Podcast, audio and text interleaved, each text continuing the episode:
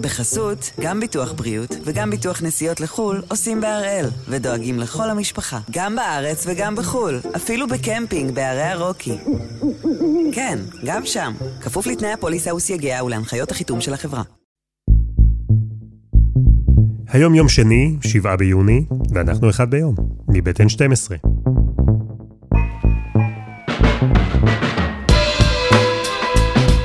אני אלעד שמחיוף, ואנחנו כאן כדי להבין טוב יותר מה קורה סביבנו, סיפור אחד ביום, כל יום.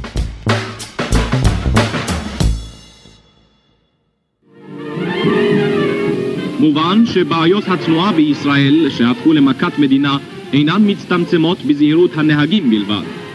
פקקי התנועה והצפיפות בכבישים ובנקודות צומת גורמים סבל רב לנהגים ומהווים גורמי תאונות. אז מסתבר שיש שני דברים שמלווים את מדינת ישראל מהקמתה ועד היום. מלחמות ופקקים. זה יוסף, יצאתי מכפר אדומים לפני עשר דקות. לפי הווייז פקק שצפוי להיות אה, בערך 20, לפחות 20 דקות, בדרך כלל הוא מתארך. אה, מרחק של בערך דקה וחצי, שתי דקות נסיעה.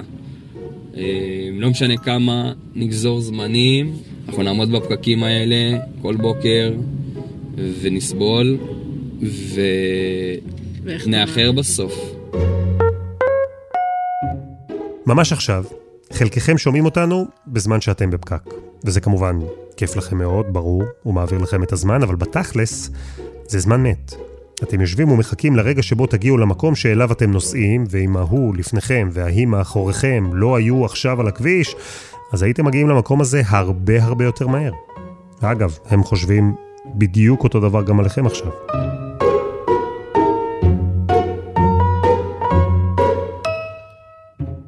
אז הפעם אנחנו איתכם בפקקים. בעזרת עמל ידוע, כתבתנו לענייני תחבורה, ננסה להבין מה צריך לעשות כדי שאיכשהו לא נצטרך עוד לסבול אותם. יש גם הצעה די מהפכנית של מתכננת ערים, שחושבת שכל האופן שבו אנחנו חיים הוא פשוט מתכון לפקק אחד ענק שלעולם לא ייגמר.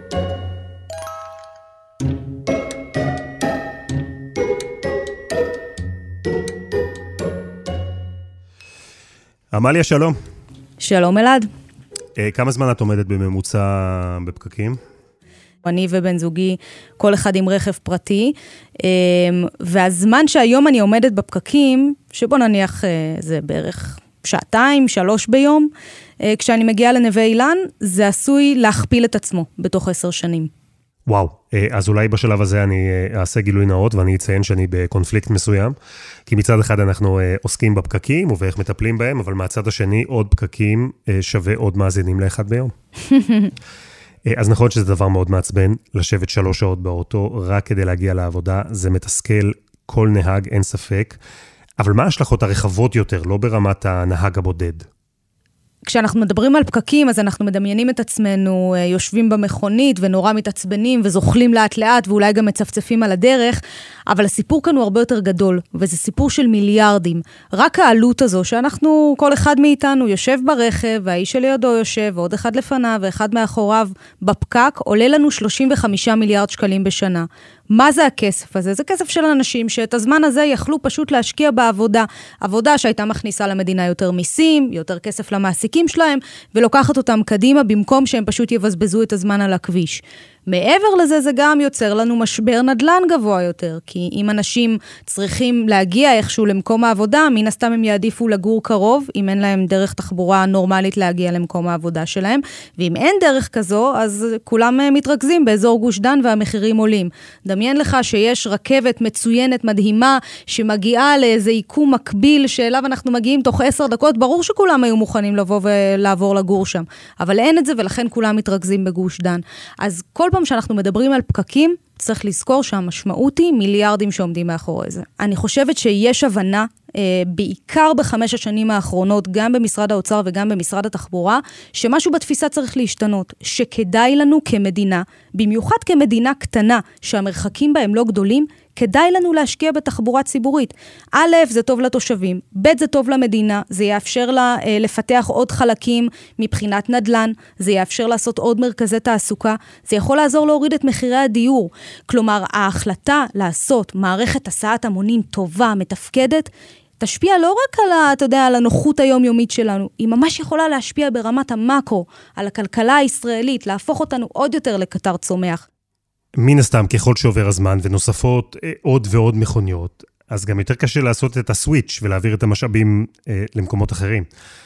ועדיין, עמליה, אנחנו מדברים על כמות בלתי נתפסת של מכוניות על הכביש. המספר הוא יותר מ-200 אלף מכוניות חדשות בשנה שעולות על הכבישים בישראל. אה, וישראל בכל זאת היא מדינה לא גדולה.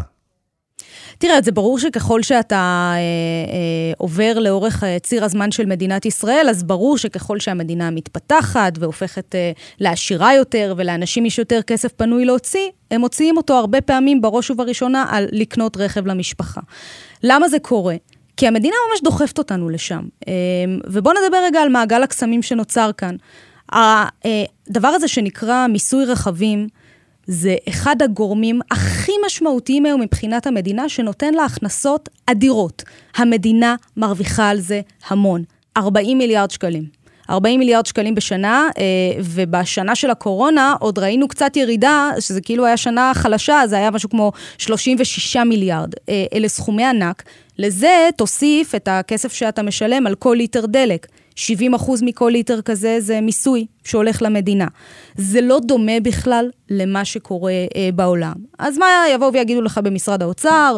תראו, במדינות אחרות אין להם צבא לממן, אין להם הוצאות שלנו יש לממן. הכל טוב ויפה, אבל עדיין בסופו של דבר התוצאה היא שהמיסוי מענף הרכב הוא אדיר, ואתה יודע מה קורה כשמרוויחים המון אלעד. אין ממש אינטרס לשנות את זה. אז יש את המדינה שמרוויחה מזה הרבה, ועוד משהו כמו 20 משפחות ששולטות בענף הרכב, שעושות הרבה מאוד כסף, ואנחנו נתקעים עם המכוניות הפרטיות. אה, וכשיש יותר מכוניות, אז גם בונים יותר כבישים, ולא משקיעים מספיק בתחבורה ציבורית, וזה סוג של מעגל קסמים כזה שמאוד מאוד קשה לשבור אותו. אני לוקח רגע שני מספרים שנתת כאן. אה, מצד אחד, עלות של 35 מיליארד שקלים בשנה, שעולים לנו הפקקים. ומהצד השני הכנסות של 40 מיליארד שקלים ממיסים על מכוניות. המספרים האלה מתחילים אה, להתכנס, הם מתחילים להיות מאוד קרובים. יכול להיות שמבחינת מדינת ישראל החיסרון בקרוב יעלה על היתרון מבחינה כלכלית? אני חושבת שזה בדיוק מה שדיברנו עליו, שיש הבנה בממשלה שכל החשיבה הזו שהייתה עד היום, של בואו נשקיע כמה שיותר בכבישים ונאפשר לאנשים להגיע מהר ממקום למקום, זה לא באמת מחזיק מים לאורך זמן. אז סללת כביש אחד, תצטרך לסלול עוד עשרה בעוד עשר שנים. וזה עולה הרבה כסף, ומהצד השני זה מבזבז המון כסף למשק. ואני חושבת שההבנה הזו מתחילה לחלחל. זה בצד של הממשלה. בצד של האזרחים, אני חושבת שצריכה להיות גם הבנה שלנסוע באוטובוס או לנסוע ברכבת, זה לא אה, עונש, זה יכול להיות אפילו נוח, זה יכול להיות טוב. אז מרגע שיצליחו לשדרג את התשתיות ולשדרג את החוויה של המשתמש, אני חושבת שכולם ירוויחו ובאמת יכול להיות שינוי. ומה שעושים עכשיו, הפתרונות שעליהם מדברים, הרכבת הקלה למשל, אה, זה יספיק? בואו ניקח כדוגמה את הרכבת הקלה בתל אביב. מדברים שם על הקו האדום, כן? דיברו כבר על חניכה שלו לפני חמש שנים. אחר כך דחו את תאריך היעד, זה אמור היה להיות 2021. עכשיו שוב דחו את תאריך היעד, זה אמור להיות ב-2022. ותן לי לגלות לך משהו, גם כשיחנכו את הקו האדום של הרכבת הקלה, זה כלום. תדמיין לך את הסאבווי בניו יורק, רק עם קו מספר אחת. בלי כל יתר מערכות הקווים שמקיפות אותו. זה כמעט חסר משמעות במובנים של מערכת להסעת המונים. וצריך לקחת, אה, עמליה, עוד דבר אחד בחשבון, כל זמן שהתחבורה הציבורית לא פועלת בישראל בשבת, אז בעצם מי שצריך או רוצה לנסוע בסוף השבוע חייב להחזיק גם רכב פרטי. כל זמן שזה המצב, תהיה בעצם תלות במכוניות. ברור, כי אתה יודע, בסוף אנחנו מדברים הרבה על הרכב כאמצעי להגיע בעזרתו אה, לעבודה. אבל רכב הוא לא רק כלי עבודה, הוא גם כלי שמשמש אותנו מן הסתם בשעות הפנאי. אז אי אפשר להגיע לים ביום שבת, אי אפשר גם לנסוע לבקר את ההורים, אה, או לעשות כל נסיעה שהיא נסיעה לטיול או פנאי או שטח. אה, וכן, ברור, זה חלק מאוד משמעותי מהבעיה. אני מניחה אבל שגם כאן יכול להיות שנתחיל לראות איזושהי התגמשות, אה, בעיקר, אתה יודע, בערים שהן לא באופן מובהק, ערים עם צביון דתי, יכול להיות שנתחיל לראות איזשהו שינוי, זה כבר קרה בשנים האחרונות. שהיו שירותי הסעות ביום שבת.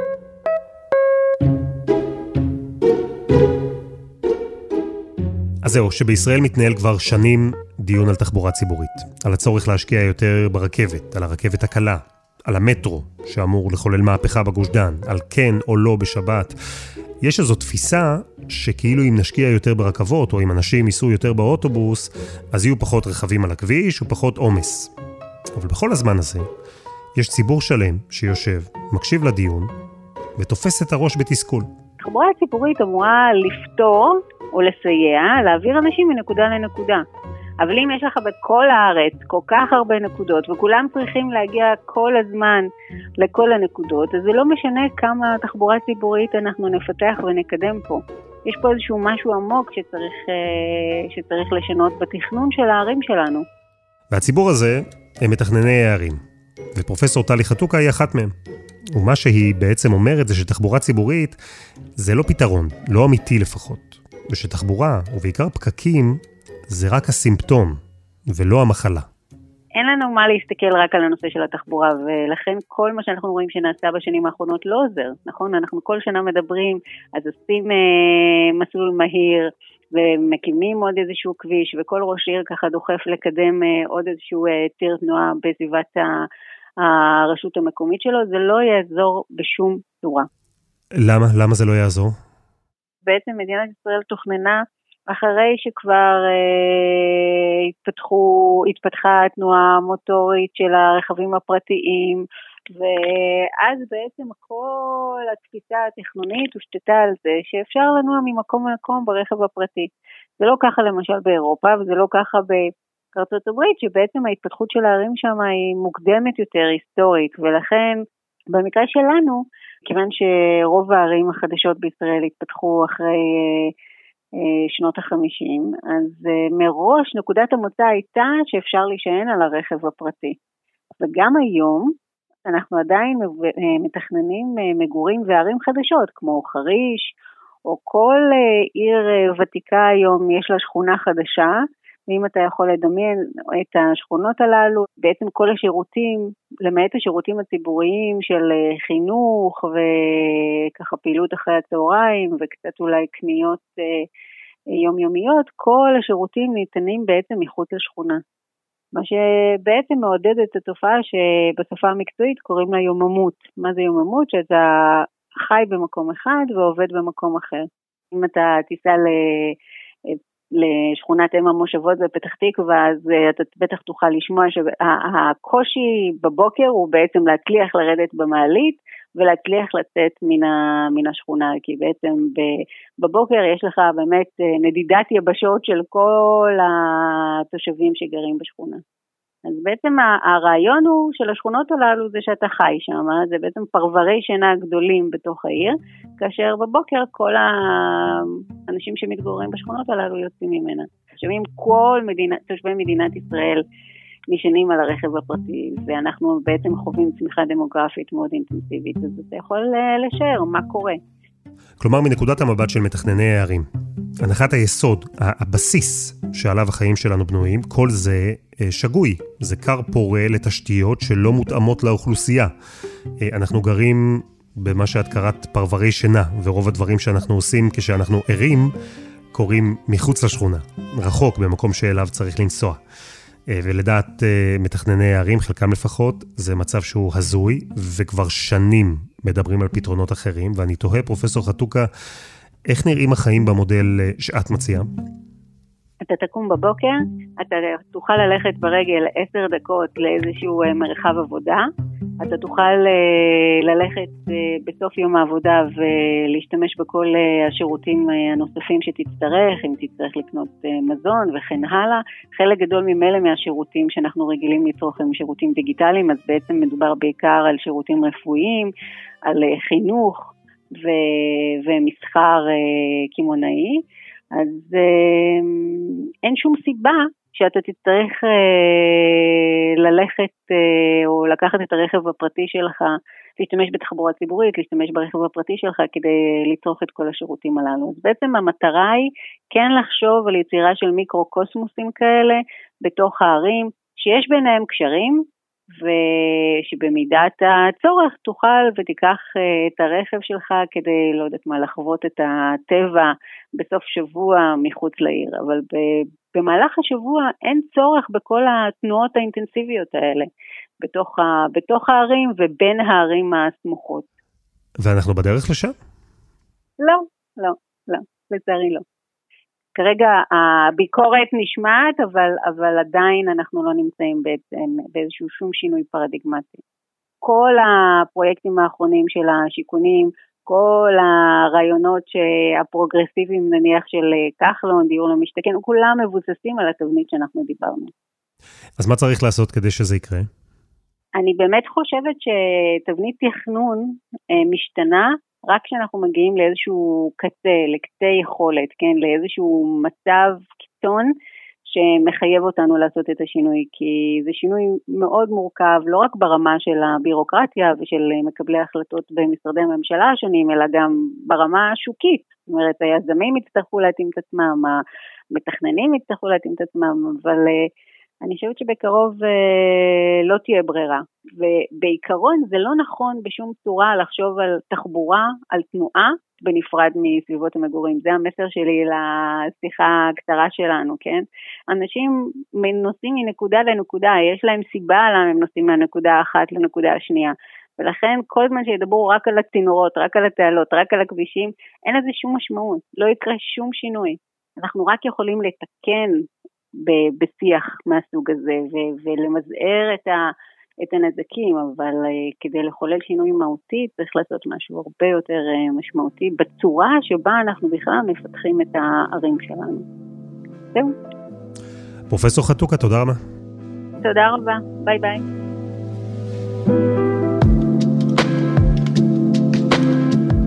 חסות אחת וממש מיד אנחנו חוזרים. בחסות, גם ביטוח בריאות וגם ביטוח נסיעות לחו"ל עושים בהראל, ודואגים לכל המשפחה, גם בארץ וגם בחו"ל, אפילו בקמפינג בהרי הרוקי. כן, גם שם, כפוף לתנאי הפוליסה וסייגיה ולהנחיות החיתום של החברה. עמליה, אה, אומרים מתכנני הערים, אין התאמה בין האופן שבו אנחנו חיים לתשתיות שאמורות לאפשר לנו את אורח החיים הזה. אה, זה לא הגיוני שאתה גר בשכונה אחת, אבל למעשה חי בהמון נקודות אחרות רחוקות.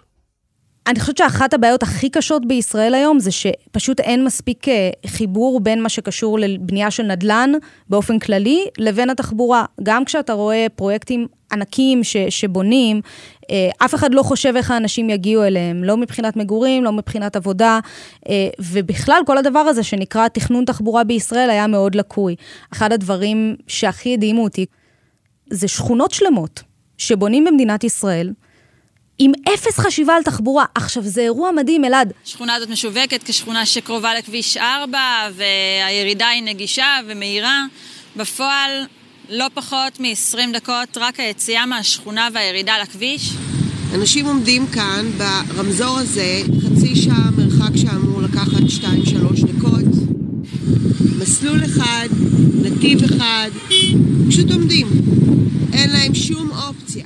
הראינו שם שאנשים עומדים ביציאה בבוקר, ביציאה מהשכונה שלהם, חצי שעה. בפקק, עומדים.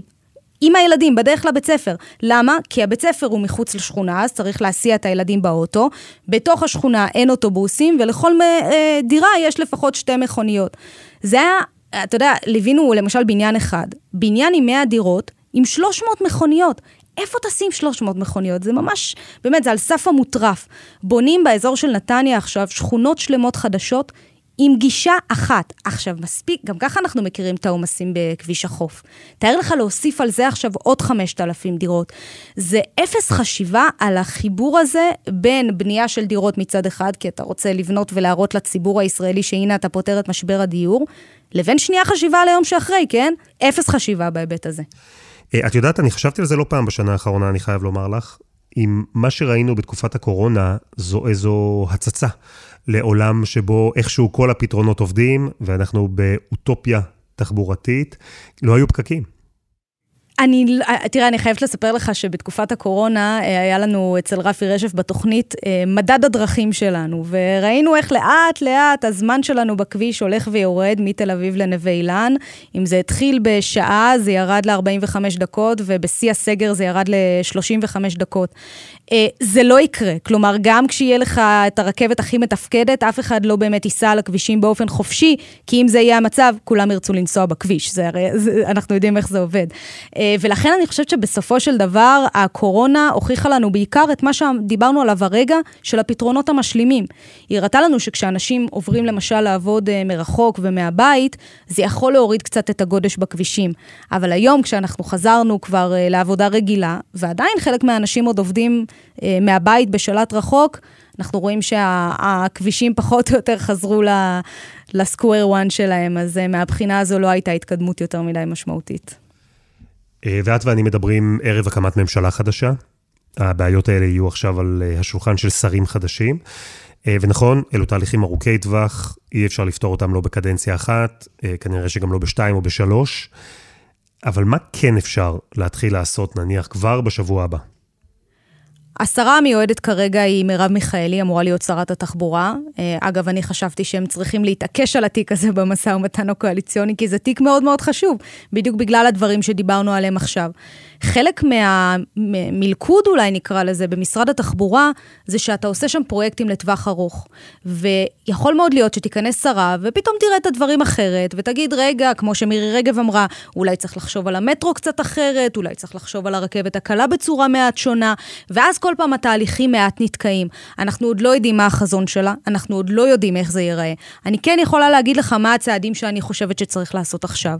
כשאנחנו מדברים על הרכבת הקלה, התכנון שם של כל יתר הקווים אומנם מושלם, אבל הביצוע הוא מאוד איטי. אז גם אם עכשיו הקו האדום כבר אנחנו רואים את הקרונות שנוסעים, וזה נראה כל כך קרוב ומעבר לפינה, כל הקווים שמשלימים אותו, הקו הסגול והירוק, שאמורים להגיע לכל גוש דן, עוד מאוד רחוקים, צריך לתת שם אה, אה, פוש חזק.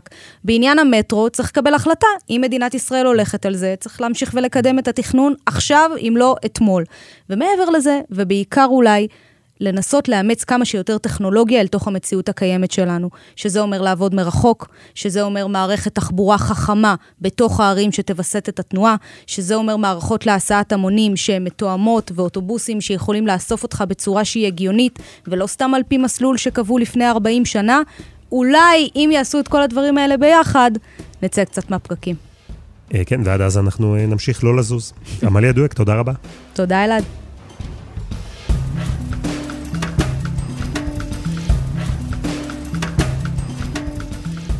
וזה היה אחד ביום, מבית N12. אפשר למצוא אותנו ב-N12 או בכל אפליקציות הפודקאסטים. אה, אם אתם מכירים נהגים שתקועים באופן קבוע בפקקים ומחפשים פודקאסט חדש להאזין לו, ספרו להם עלינו. ובואו גם לבקר אותנו בפייסבוק, יש לנו שם קבוצה שאין לי ספק שתנהל דיון מאוד מעניין על הנושא הזה בפוסטים. אם תהיתם קטע הפתיחה שמתאר את הפקקים בשנות ה-50, אז הוא לקוח מתוך פרויקט הדיגיטציה של סנימטק ירושלים, ארכיון ישראלי לסרטים ובאדיבות אולפני הרצליה. העורך שלנו הוא רום אטיק, בצוות דני נודלמן ועדי חצרוני, על הסאונד יאיר בשן שגם יצר את מוזיקת הפתיחה שלנו, ואני אלעד שמחיוף, ואנחנו נהיה כאן גם מחר.